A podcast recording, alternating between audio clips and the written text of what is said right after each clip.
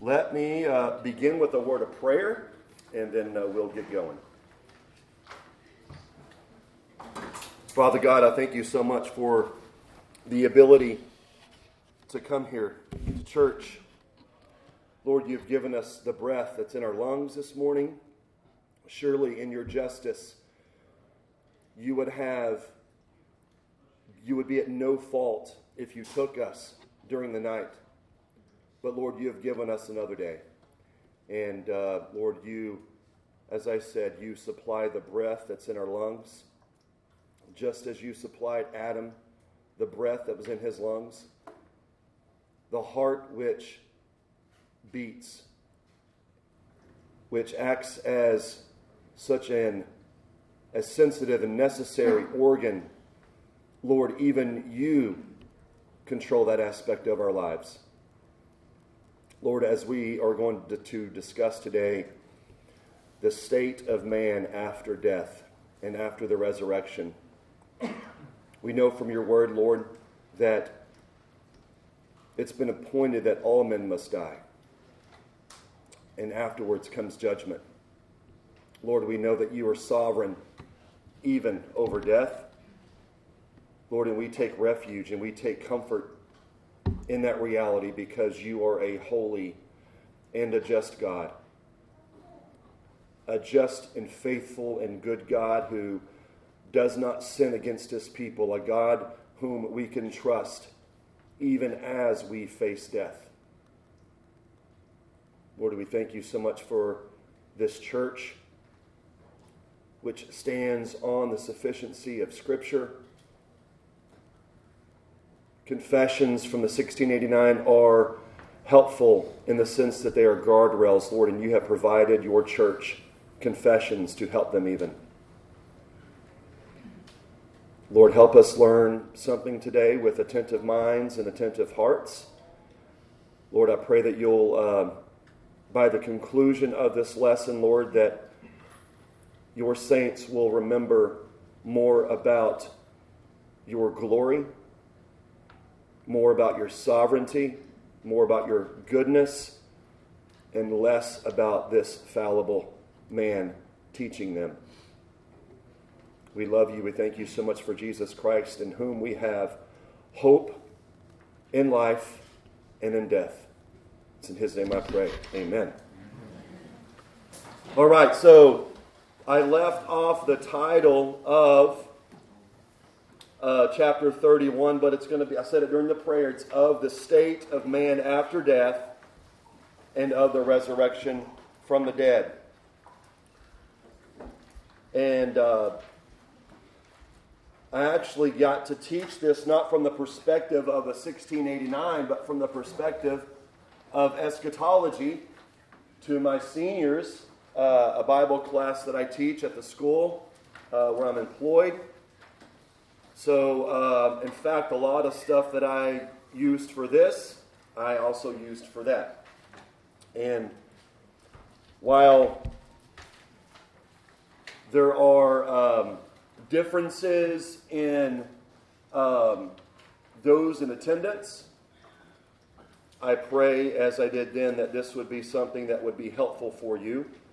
A lot of this you are already going to know. Some of this you may you may be learn for learning for the first time. Um, so for the stuff that we already know, I hope that it would conclude in praise and thankfulness to God, as well as for the stuff that you learned. The word eschatology, this is under point number one. And for the sake of us having enough time to do this, I'm kind of skipping over the reading of this part. We're going to be appealing back to it, but we're not going to take the time to read it. The word eschatology is the combination of two Greek words. Some of you may know this already. Praise be to God. Your Greek is probably better than mine. The first word is eschatos, which means last or last in a series. Eschatos. E S C H A T O S. Last, last in the series, or final. Would anyone like to guess what the second word is? Think of the word eschatology. Where would we derive that second word from? Would you say, Gwen? Logos, absolutely. L O G O S. Logos is your second word there, which we know Logos from the book of John. John 1 in the beginning was the Word. So this word should not be too foreign to us. It means a word, a word about, or a study of. Eschatology is the study of the doctrine of last things. Last things is your final blank there. What's interesting about the 1689 and chapter 31, and as we've been teaching this, there's been a lot, well, not a lot, there's been some differences, right? We learned from week one, that last year, Andrew, maybe the year before, it's all kind of bleeding together.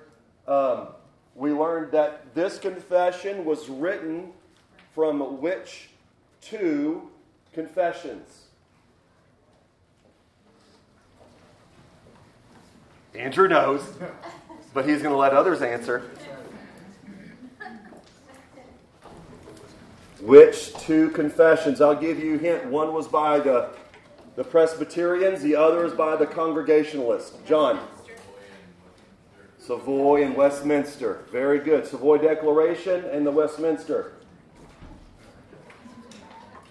And believe it or not, this chapter 31 did not change anything, save of maybe some punctuation, some different words. Essentially, it is the same. The Baptists agree with the Presbyterians and the Congregationalists about the state of man after death. Notice what I didn't say there. We there's not agreement there, and this is a discussion for a much later date, maybe whenever Dr. Waldron comes and visits us in uh, September, but about the millennia. Okay? Would you agree Jesus' second coming is the millennia, is it an actual thing? Okay? These are the differences that we have with these other denominations. But for the sake of the state of death, for man. And as far as the general resurrection, this is where we agree. So, real quick, I'd love to hear from a few of you. What are some common misconceptions about death, heaven, and hell that maybe you've heard or you used to believe? That when you die, you go to some waiting area up in the sky. So a the Roman Catholics would refer to that as purgatory. Okay. Okay. Any any other misconceptions that you've heard of or used to believe?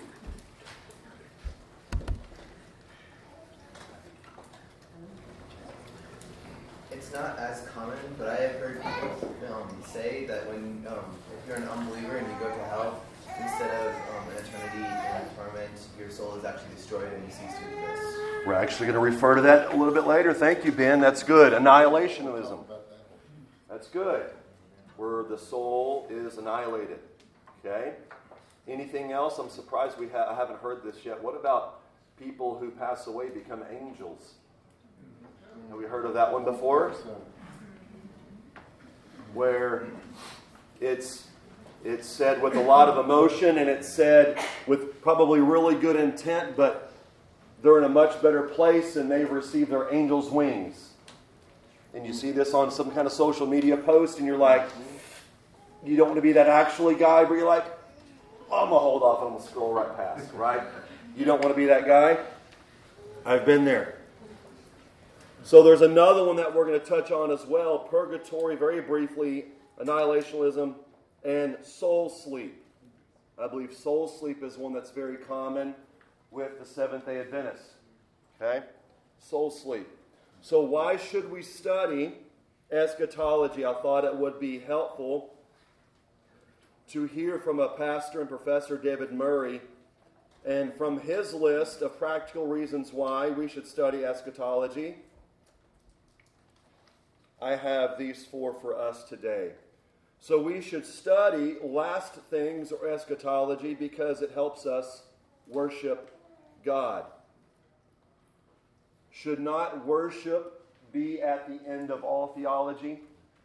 That's what it should lead to, should it not? Absolutely. But if there's anything that should lead us to worship God more, should it not be eschatology? We're talking about the resurrection, the defeat of Satan, the final and perfect judgment, the new heavens and the new earth, communion with Christ face to face, right? This is, should most definitely lead us to worship God. We should study last things because it motivates us to serve with zeal.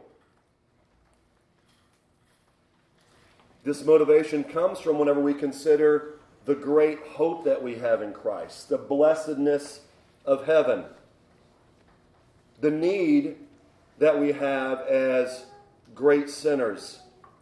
We should be motivated with a greater passion, knowing the depravity of our own souls, save for the grace of God, to preach the gospel to those who are lost. So it should motivate us. We should study last things because it helps us to have hope in the midst of trouble. As we are experiencing right now, and most assuredly the church has experienced from its inception trials, disease, pain, injustices. These are really tough things to deal with. So, whenever we think about eschatology and the resurrection to new life, this should bring us hope. We should study last things lastly because it helps us to anticipate heaven. Eschatology encourages us to look beyond this world and long for eternal life with Christ and his people.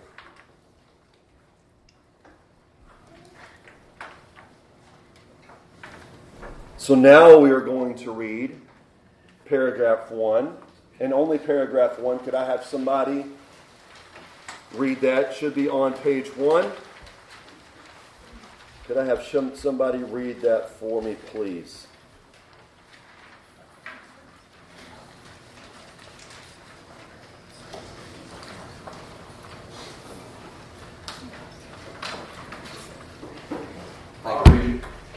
Yeah, whomever. Go ahead and take off. Thank you, Mike. The bodies of men after death return to dust and see corruption, but their souls, which neither die nor sleep, having an immortal subsistence, immediately return to God who gave them. The souls of the righteous beings, then made perfect in holiness, are received into paradise, where they are with Christ and behold the face of God in light and glory, waiting for the full redemption of their bodies, and the souls of the wicked are cast into hell where they remain in torment and utter darkness, reserved to the judgment of the great day. Besides these two places for souls separated from the body, the scripture acknowledges none. Thank you, Mike. So now we're going to jump into the state of man after death. In other words, what happens after death? In the New Testament, in my opinion, the most um, extended depiction that we can get comes from the book of Luke. Luke's Gospel. Let's go there. Luke's Gospel, chapter 16.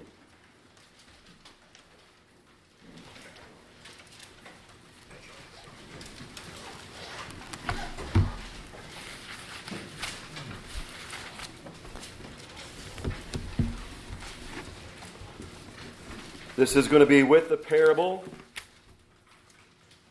the rich man and Lazarus. Again, there's many passages that we can come to. The confession uses this passage as well. I thought it would be helpful for us to really unpack this parable here. Could I have somebody read for us? We can break it up into two. How about we do that? One reader read for me verse 19 through 25, the other 26 through 31. Thank you, sir. Go ahead, Russ. There was a rich man who was clothed in purple and fine linen, who feasted sumptuously every day.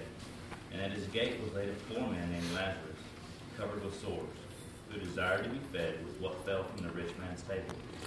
Moreover, even the dogs came and licked the sores. The poor man died and was carried by the angels to Abraham's side. The rich man also died and was buried. And in Hades, being in torment, he lifted up his eyes and saw Abraham far off, Lazarus at his side. And he called out, Father Abraham, have mercy on me, and send Lazarus to dip the end of his finger in water and cool my tongue, for I am in anguish in this flame. But Abraham said, Child, remember that you in your lifetime received your good things, and Lazarus in like manner bad, like manner bad things. But now he is comforted here, and you are in anguish. Thank you, sir. 26 through 31. I can do that. Thank you, Justin.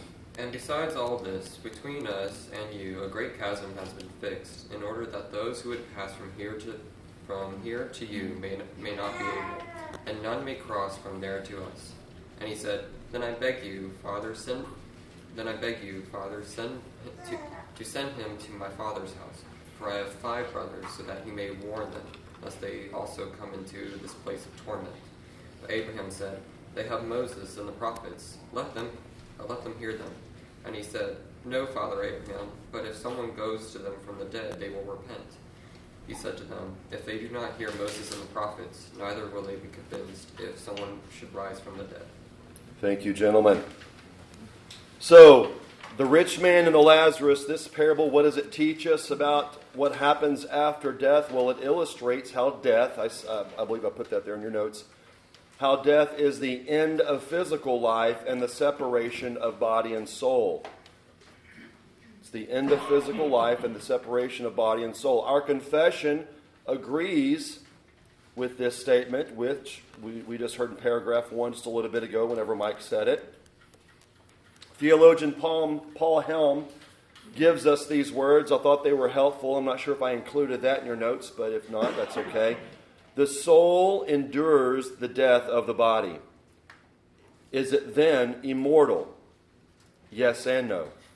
Scripture points to its immortality, but it is not so immortal that even God could not end the life of a soul. But it is immortal because it is the will of God that it be so. Only God has necessary immortality. He is the source of all immortality in every immortal creature. So we see this. I'm thinking of a word. Andrew's talked about it before. I forget which chapter, but it starts with the letter D. Talks about how there is like a division of two. Dualism. Almost close. A division of two things. Um, dichotomy. Very good, James. So, there's many out there that would say, well, what about the trichotomy? Which, if the dichotomy is body and soul, what would the trichotomy be? Body, soul, spirit. Is the idea of a trichotomy a biblical principle? What say you?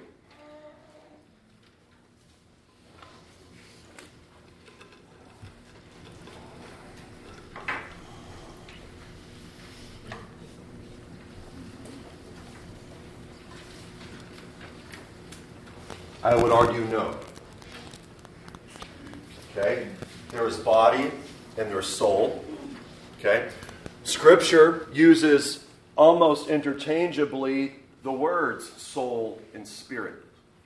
Trichotomy was a pagan idea that came much, much later. Um, you see this with Gnosticism. Gnosticism, they believe and affirm in the trichotomy that the body is not only that a person is not only body and soul, but also spirit. So, dichotomy. This is the word. It's not in there. I threw that in there for free. But other scripture agrees in, in the separation of body and soul. I have a few verses here. Listen for me. James 2:26 For as the body apart from the spirit is dead, also faith apart from works is dead. Body apart from the spirit is dead. Verse 2, Ecclesiastes 12:7 And the dust returns to the earth as it was, and the spirit returns to God who gave it.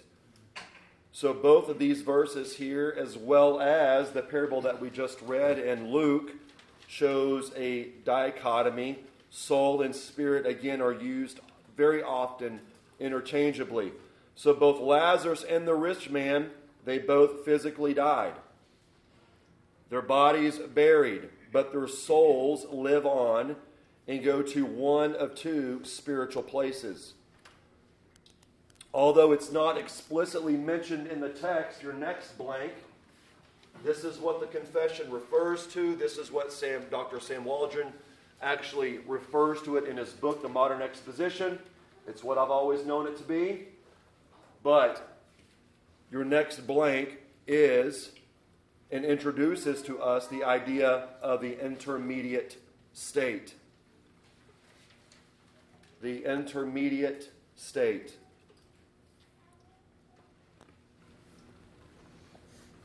This refers to that period or experience of an individual between the time of their physical death and the bodily resurrection. Someone might say, well, that sounds a whole lot like purgatory, right? It's like an intermediate type place. And I would say, pump the brakes, hold on, they have similarities in the sense that they're a place that's intermediate, but these things are not the same. And we'll talk about that in just a second. So, both men, Lazarus and the rich man, they've died. Lazarus was carried off by the angels, as the guys read a little bit ago. He was taken to Abraham's bosom or Abraham's side, where he was comforted. Lazarus was said to be in Hades, being in torment and in anguish. So, what awaited both men was a reality that was very similar, but very different. Two different places, two different men, some similarities, some differences. One characteristic that was similar is that they were both conscious. They were both conscious. C O N S C I O U S. Conscious. We know this from the text. He is comforted here, and you are in anguish. Both were conscious. Comfort, anguish. Your next two blanks, next two characteristics for both men. The similarities is that it's irreversible and eternal. Irreversible and eternal. I list for you there from Luke 16. Between us and you, a great chasm has been fixed, in order that those who had passed from here to you may not be able and none may cross from there to us. The rich man could not go to Abraham's bosom. Lazarus could not go to the rich man. It was irreversible, it was eternal. Lazarus' reality was a presence with Christ of comfort. And some of you might be saying, well, what's the difference between Abraham's bosom or Abraham's side and paradise. Would anyone like to take a stab at that? Are they one and the same?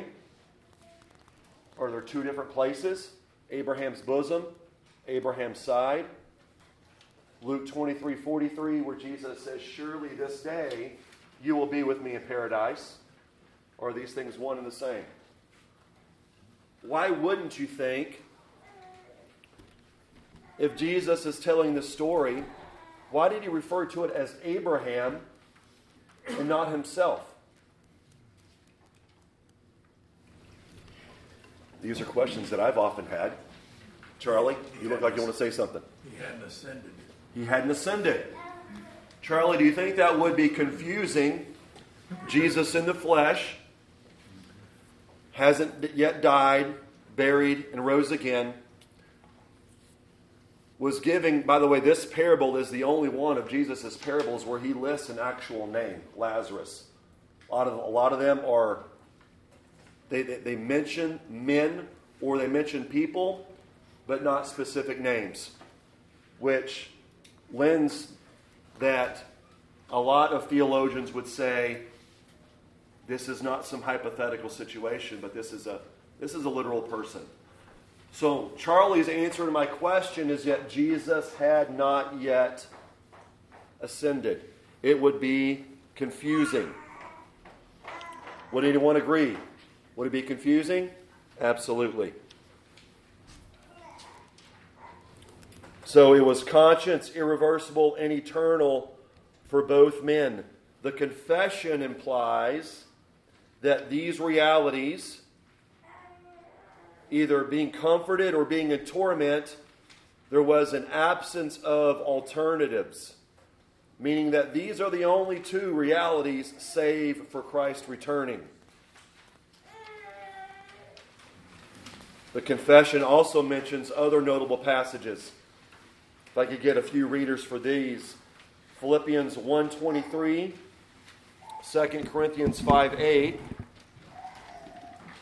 and Hebrews 12.23.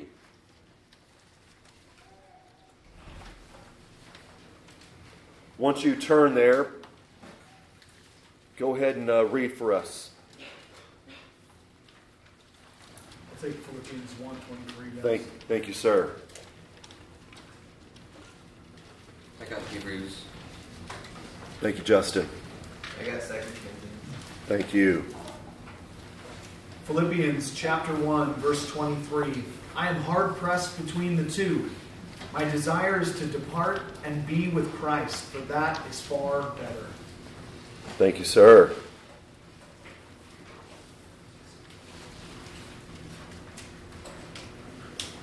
And into the assembly of the firstborn who are enrolled in are, who are enrolled in heaven, and to God, the judge of all, and to the spirits of the righteous made perfect. Thank you, Justin. Yes, we are of good courage, and we would rather be away from the body and at home with the Lord. All right. Thanks, guys. So, what do these passages teach us about the happiness of believers in this intermediate state?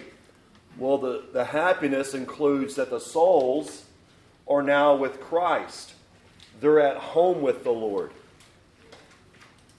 Hebrews tells us that believers are made perfect in holiness. So they are at home with the Lord, where believers are made perfect in holiness. This is a part of the blessedness of the believer's death. The believer is to be with Christ, something that Paul looked forward to. Lord willing, most of us look forward to. But also, they are made perfect in holiness. Now, I mentioned a little bit ago what are some misconceptions. Ben mentioned um, annihilationism. Uh, Cal, or was it Jason? Purgatory. And then I mentioned soul sleep. So the Roman Catholic doctrine of purgatory argues that after death, believers must undergo purifying punishment to complete their sanctification to make them worthy of heaven. So, purifying punishment, they believe, is for the believer, not for the unbeliever. So, thinking about Luke 16, the rich man and the Lazarus, how does this parable refute the idea of a purgatory? Who was the believer in this parable? Lazarus. So, if purgatory is the idea of a believer undergoing purifying punishment to make himself worthy, is that what Lazarus is experiencing? Is he experiencing purifying punishment? Absolutely not. Very good. Another idea is soul sleep. This argues that souls of the dead, both believer and unbeliever, are unconscious during the time of their death and the general resurrection. So, how does this parable of the rich man and Lazarus refute the doctrine of soul sleep? Soul sleep is where they're unconscious. Think about rich man and Lazarus.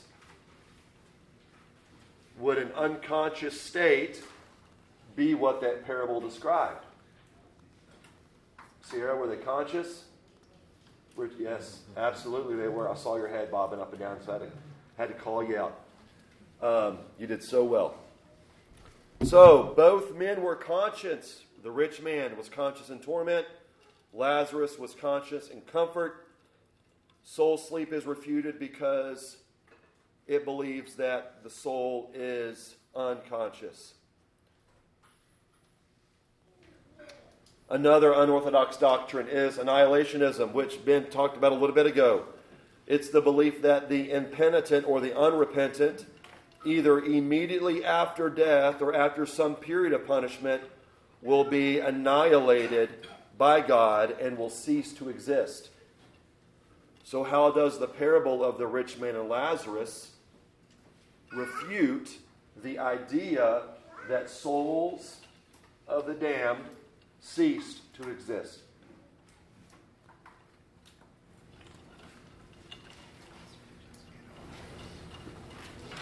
The rich man was in pain, and he was still there. He didn't just stop existing. Amen. Very good, Andrew. Thank you, sir. So the rich man had no end to his suffering and even asked Abraham to send someone to his brothers to warn them. How are we doing on time? Got like a few minutes. Wonderful. All right. Maybe we need to extend this Sunday school hour, guys, or maybe not have long winded teachers. One of the two. So the final change, paragraphs two and three. Could I have somebody read paragraphs two and three? And they don't have to be the same person, it could be two different people. Paragraphs two and three of chapter 31. I got two. Thank you, sir. Thank you, ma'am. At the last day, such of, such of the saints as are found alive shall not sleep, but be changed. And all the dead shall be raised up with the selfsame body, and none other, although with different qualities, which shall be united again to their souls forever. Thank you, Russ. The bodies of the unjust shall, by the power of Christ, be raised to dishonor, the bodies of the just, by his Spirit, unto honor, and be made comfortable to his own glorious body. Thank you very much.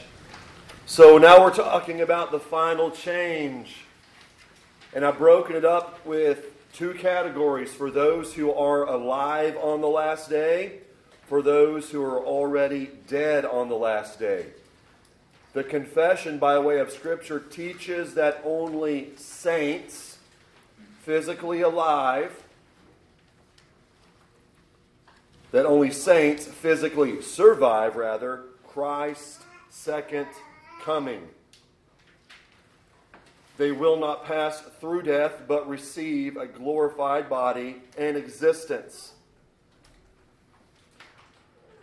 On your own time, I would love it if you went to the passages that I have for you that 1 Corinthians, 1 Thessalonians, and 2 Corinthians to read more about how these scriptures support what the confession teaches, how the saints physically survive Christ's second coming. for those who are already dead, under point B. Paragraph 2 says, All the dead shall be raised. This shows that the confession teaches the doctrine of the general resurrection of all men.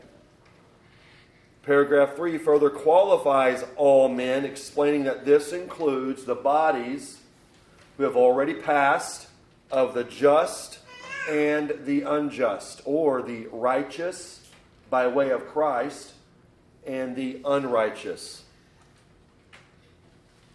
Revelation 20, Matthew 25. Go there in your own time if you would. You can read more about those scriptures, supports that idea for those who have already died on the last day. What about our resurrection bodies? I mean, just the idea of having a resurrection, glorified bodies sounds pretty neat to think about, does it not?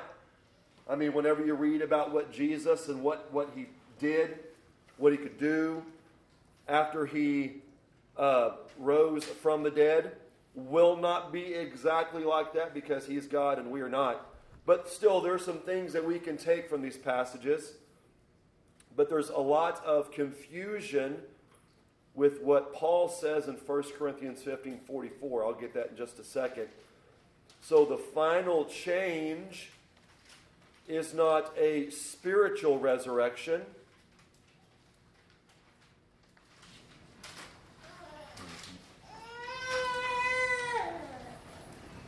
But it's the physical life committed to the ground is the same body that is resurrected. The body is not dead, but it is alive. 1 Corinthians 15 35 through 38. It's not a spiritual resurrection or a, or a ethereal resurrection. It's bodily and material.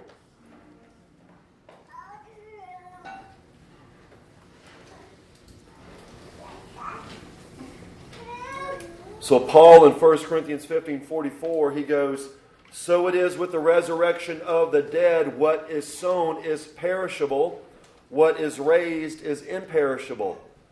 It is sown in dishonor, it is raised in glory, it is sown in weakness, it is raised in power. It is sown a natural body, it is raised a spiritual body. If there is a natural body, there is also a spiritual body with spiritual bodies. Anthony Hoekema mentions this to help us. The resurrection body of the believer will be like the resurrection body of Christ. His body was a physical one. He could be touched, and he could also eat food.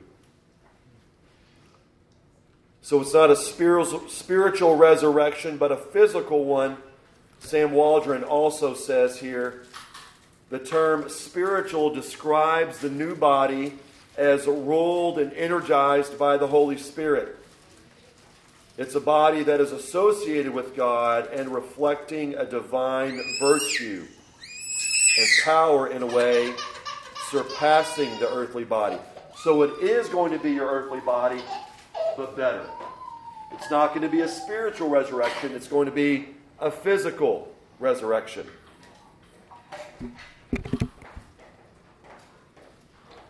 And concluding very quickly, what about the resurrection or the final change of the unjust? Well, Scripture comments less frequently on this topic, even more so than of the final change of the righteous. Daniel 12:2 refers to it as a resurrection of shame. And many of those who sleep in the dust of the earth shall awake, some to everlasting life, and some to shame and everlasting contempt. John 5 28 through 29 speaks of the unjust resurrection as a resurrection of judgment rather than life. The terrifying reality is that the unjust are raised not to life, but to death. Whenever you think about the word resurrection, you think about restoration. And there is no restoration whatsoever that they will experience. For the unjust, death is not a refuge from God. They will be raised and stand before Him and His great white throne.